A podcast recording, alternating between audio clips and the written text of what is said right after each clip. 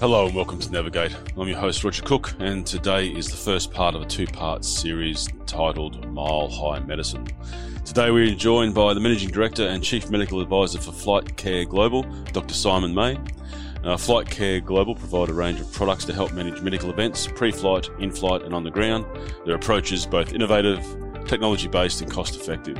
The team are able to provide a high level of medical, operational, and account management experience and knowledge to support their clients wherever they are in the world.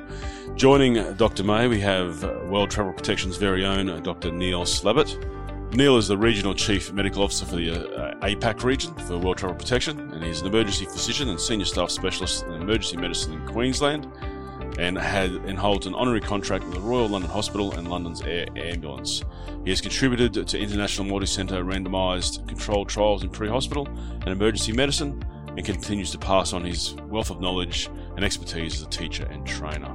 And today we're going to explore what happens when something goes wrong in the air. On a commercial flight, what's the responsibility of the air crew? What support mechanisms do they have? And what happens when someone is sick? Uh, Dr. May, let's start with you. When we talk about the flight crew and, and the training that they receive from a medical perspective, how, how thorough is it and what sort of training would we expect um, our air crews to have? the training's different between countries, but generally, um, you, you, know, there's some basic competencies that all air crews should have. So, you know, whatever airline you're going, whatever country they're from, the crew will be trained in how to do CPR. The crew, the crew will be trained in how to manage a burn or a scald. Um, and the crew will be very used to dealing with passengers who faint. Um, of course, we've got to remember that these are not medically medical people. They're um, primarily there for our safety and service, generally cabin crew, um, as part of their regulated training, have actually fairly extensive aviation first aid training. Uh, and the longer they've been doing the job, the more um, the more medical incidents they see on board, and the better they get at it. Um, if you put it into perspective, probably around one in every 40 flights um, has a medical incident on board. That's Australian data. Um, and about one in 150 flights, you could classify that as a medical emergency. So throughout a cabin crew's career, not only will they go their initial training, their recurrent training, which generally happens annually, uh, but they'll also see uh, events out on the line and become comfortable managing the, the sick passenger. Um, there are other tools that they have to help them, such as ground-based medical assistance, and potentially the old is there a doctor on board or what we call medic- medically qualified volunteers. Um, but generally, um, cabin crew are actually pretty good at, at managing the sick passenger but also in, in companies that use ground-based medical support, importantly, how to communicate with ground-based medical support uh, to get to get the best out of that communication. And Neil, one for you. What would be the most common incident that the aircrew would have to contend with uh, whilst they're in the air? Most of their incidents, in fact, 35% were in passengers that were over 55 years old. The common incidents internationally that are seen are syncope or near syncope, um, which means a near faint or a fainting episode or a collapse or near collapse. And that's seen in approximately 35% of, of passengers. Then each roughly 10% are respiratory complications, nausea and vomiting or gastrointestinal upset, and then any cardiovascular complaints such as discomfort on, on the chest. Um, and following that, five to six percent are seizures on board an aircraft. Obviously, treating somebody who's unwell on board, the, the primary consideration would be for, for their well-being. But this, the, the, aircraft still has a has a flight path, it has a destination, and there's a, there's a requirement for to get for it to get there. So that this that must be a consideration when uh, aircrew are required to support you know, someone who's unwell. Yeah, look, there's no such thing as cheap diversion. Even, um, you know, um, an extra landing fee and a bit of extra fuel will mount to the thousands. Um, you know, big international diversions, wide body aircraft uh, with, you know, 300 plus passengers on, some of whom then miss the connections. Um, they can run into hundreds of thousands of, of dollars, US uh, dollars in cost. When a medical incident occurs in the air, clearly the, the, the first you know, concern really is for the person who's unwell but it does place a lot of pressure on the aircrew to make sure they make the right decision.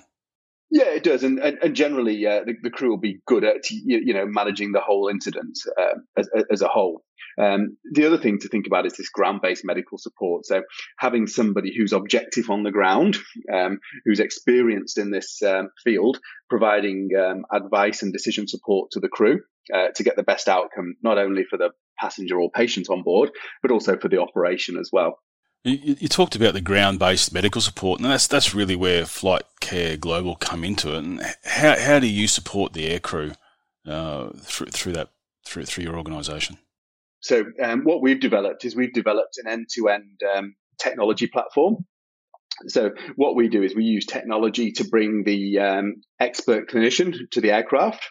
So we have a, um, a user interface, um, which, which, is a, an application which can be used either in the cabin or in the flight deck. Um, generally over Wi-Fi, but the, the, system will also work with a standard SATCOM um, voice call. Um, and what that does is it basically takes um, some basic information about the flight, the flight's position, the flight uh, duration, so how long's left in the flight, and also some basic demographic and symptom information about the passenger. And that is transmitted directly into our case management system, which we call our command center, uh, which is which is our rear end system where our uh, where our clinicians work on the cases. And basically, we have direct communication between that command center and the aircraft uh, through our technology. And we also feed in a lot of the operational information. So, you know, th- this is a small part medicine and a, and a big part of understanding the operations that you're supporting. You know, we, have ascertained that the uh, the aircrew are appropriately trained, they're appropriately equipped, and they've got ground-based medical support, uh, and yet we still have been on. I've been on aircraft where I've heard, you know, over the PA system, is there a doctor on board? This seems to be a normal operating procedure, but it's not without its complexities. So there's generally most flights, I'd say, have somebody, either a doctor, a nurse, paramedic, something like that on board. So um, the airlines that I've worked for in the past, in excess of 80 or 90% even, have had somebody on board who, who could render assistance. Of course, the problem's twofold. Uh, the problem is, um, you know, the background of the medically qualified volunteer, um, you know, involved in the case. So it could be a, a, psychiatrist rather than an emergency physician or a general practitioner.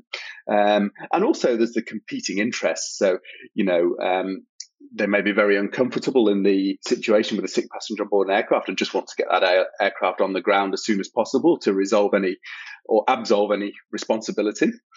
And the second thing is also they may want to get to their destination as well. So there may be that competing interest of actually, I need to get where I'm going to get to dinner or to get to my conference. Um, so, you, you, know, there's all those competing interests with, with the medically qualified volunteer. Neil, as, as a medical professional, what are some of the things that you would consider if you heard the, you know, is there a doctor on board uh, over the PA? There's a few considerations. I think one of the most important considerations is when the call is made, one, it's an unfamiliar environment. Two, you don't know who you're actually seeing, whether it's an adult or a child. And depending if you're a medical specialist or not and what field you're in, it may be something that you're uncomfortable with or it's outside your field of speciality. The other consideration is medico-legal consequences around providing assistance. Fortunately, there are there, there acts to encourage you to provide medical assistance. There's a commonly known Good Samaritan Act, and certainly in Australia, there's legislation to protect you should you have provided medical assistance.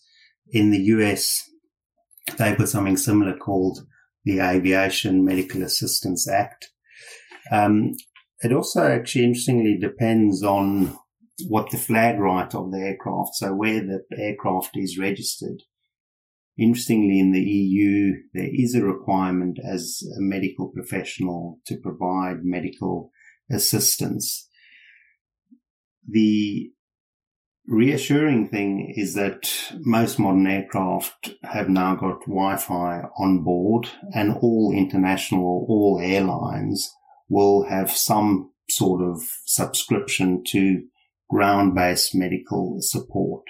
So in conjunction with ground-based medical support, in conjunction with potential Wi-Fi on an aircraft where things like an ECG can be WhatsApp to ground medical support, um, the correct help and the correct medical decisions can be made. So, when the medical volunteer on board does stand up and, and provide assistance, what sort of equipment do they have to work with? Yeah, so many aircraft, uh, and in some countries it's regulated, will have something called an emergency medical kit. Um, uh, it's not regulated in every country. For example, in Australia, it's not compulsory that you carry um, this medical kit on board. But that will often have things like um, passenger assessment equipment, so blood pressure, temperature, maybe even blood oxygen level equipment on uh, in there, and also some um, some basic treatments that can be used either by the crew on the instructions of ground-based medical support, or by a medically qualified volunteer on board the aircraft. Now, the best way of using a medically qualified volunteer on board the aircraft, uh, and we mentioned these medically qualified volunteers a bit earlier, is actually in conjunction with the ground-based medical support provider. So what we do is we have the ground-based medical support provider managing the case and making the decisions, and the medically qualified volunteer on board the aircraft being their eyes, ears, and hands. So, for example, if, for example, a passenger might need an injection, that's something that the cabin crew probably wouldn't be trained to do and probably shouldn't be doing. But if there's a medically qualified volunteer on board who can give an injection that's prescribed by the ground-based medical support, then that's when things, you know, go really well. And what would happen in the instance if the, the medical trained volunteer recommended that the aircraft be diverted? I think the important thing to realise with with a diversion is the overall decision lies not with the medical practitioner, but with the captain of the aircraft. And this, while the medical practitioner might be familiar with the route they're flying or the area they're overflying, it might be that the nearest airport isn't an airport that's able to support aircraft. Um, just for example, I know with Airbus A380s, their runway needs to be a certain length and a certain width. So it might, the aircraft might not be able to land at the most suitable airport. The other consideration the captain would have to make is the welfare of the other sort of passengers on board. And of course, any diversion is a really, really costly exercise. Have you ever been in this position, Simon, where you know the, the calls come over the the PA for a medical professional and you've had to respond? Yeah, quite a few times. Um, I generally find that the best cure for that is a pair of earplugs. But um, you know, having spent a number of years working for airlines, and sometimes the crew know who you are, so um, they would often tap me on the shoulder before they'd call our ground-based medical support provider. Um, so you know, I've um, been on a couple of flights in the last three years, even where I've actually seen some fairly sick passenger, and it's just a function of the fact that I was actually traveling quite a lot, and you know, these things happen. Mm. As we say, one in every 40 flights as such you know, more people are flying uh, as air travel becomes accessible to the masses. Um, people are traveling at older age. Uh, people are traveling with more controlled complex medical conditions. And really importantly as well is people are traveling for medical treatment. Um, so people may travel for surgery that they can't get in their own country, um, and, and they they can be quite unwell. And if they don't tell the airline and the airline doesn't risk manage that, then these are the ones that can tend to get quite um, unwell on board the aircraft.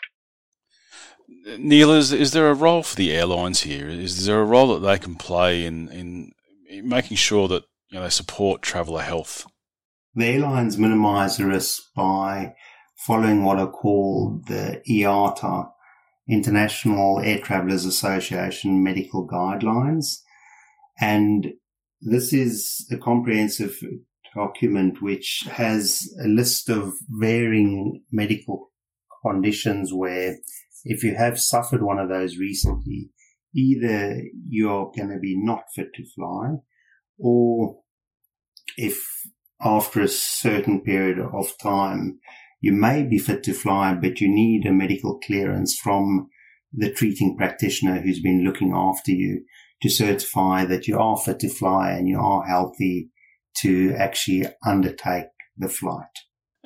And what about the traveller, Neil? What can what can they do to, to, to help support their own health and well being when they travel? I think it's important to realise that long haul flights or intercontinental flights have become longer and longer. A few years ago, the longest intercontinental or long haul flight was 12 to 13 hours. Some of the flights are now 16 to 17 hours. probably the most important thing is if you have got underlying medical conditions and you're on medication, is to be aware of what the change in time zone can be just for having your medication.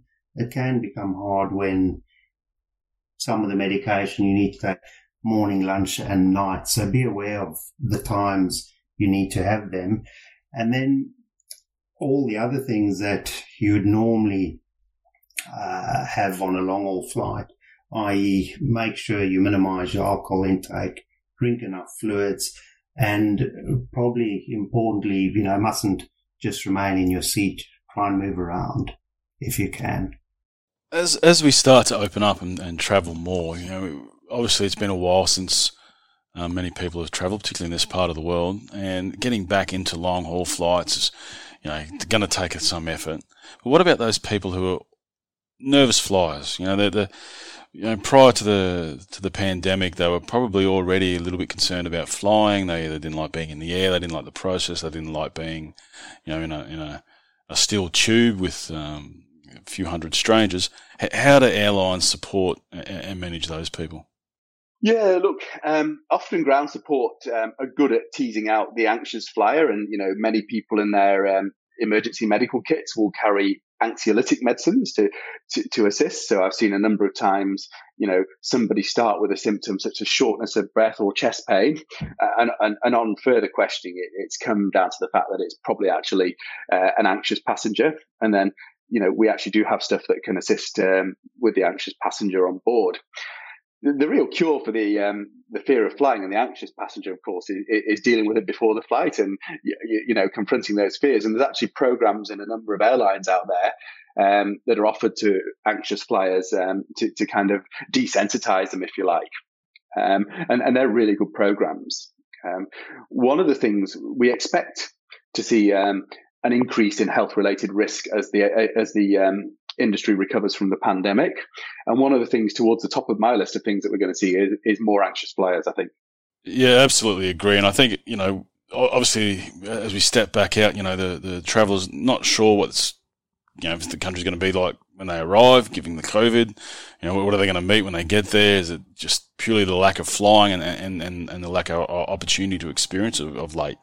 Yeah, I think a mixture of all, all three. You know, the context that you're going overseas, um, you've not been overseas for a while, the world's changed, and also you've not, you know, you might have been a bit of a nervous flyer before, but you've not been on an aeroplane for a couple of years, and now you're on an aeroplane wearing a face mask, going out to a new world. So, you know, we, we see that, um, you know, flight related anxiety is, is, is one of the things at the top of the list that we're going to see as we kind of come out of the pandemic. It is definitely going to be a, a different flying experience from what people are used to. And, how do you think the industry is managing this return to travel? Are, are they doing anything differently? Yeah, look, I think it, uh, you know, a lot of it depends on, you know, what's actually going on in the country where the airline is based. Um, you know, there really is no international consistency around how people are managing borders, how people are managing travel. Um, so, you know, we see some airlines who've been flying throughout the pandemic who may be actually a little bit further towards normalcy than uh, those that are just regaining flying because they've got very used to it. Um, you know, all, all their crew were vaccinated early and they're really, you know, finding their new normal. Whereas we've had airlines that have been grounded for months on end who are now, uh, you know, just coming back to flying and, um, you know, just finding their way. Yeah, absolutely. And it's, it's definitely a multi speed recovery for the aviation sector. Uh, what, what do you see as being the biggest challenge for, for the airlines uh, in supporting health and well-being for travellers in, in, in the next six months? Yeah, look, I think the, the, the first thing is, um, you know, being aware of non-COVID health risks. So, you know, everyone's going to be aware of COVID tests, COVID vaccinations at check-in. But like I said, there's a lot of pent-up demand from the determined traveler out there. So, you know, you, you'll get people that want to travel to have their significant surgery. You'll get people that want to travel to uh, visit, um, you know, friends and family overseas. Uh, who are actually sick. Um, so the first thing is remembering those red flags um, and also promoting to the, um, the, the broader passenger base that if you've got a medical condition, it's not necessarily a bar to you traveling, but please do let your carrier know so a risk assessment can be done and and anything that can be done to facilitate your travel can be uh, can be facilitated. Some terrific insights there from our industry experts. I'd like to thank Dr. Simon May and Dr. Neil Slabbert for their contribution to today's episode. And please uh, like, subscribe, and follow the Navigate podcasts. Keep an eye out for the second of this series.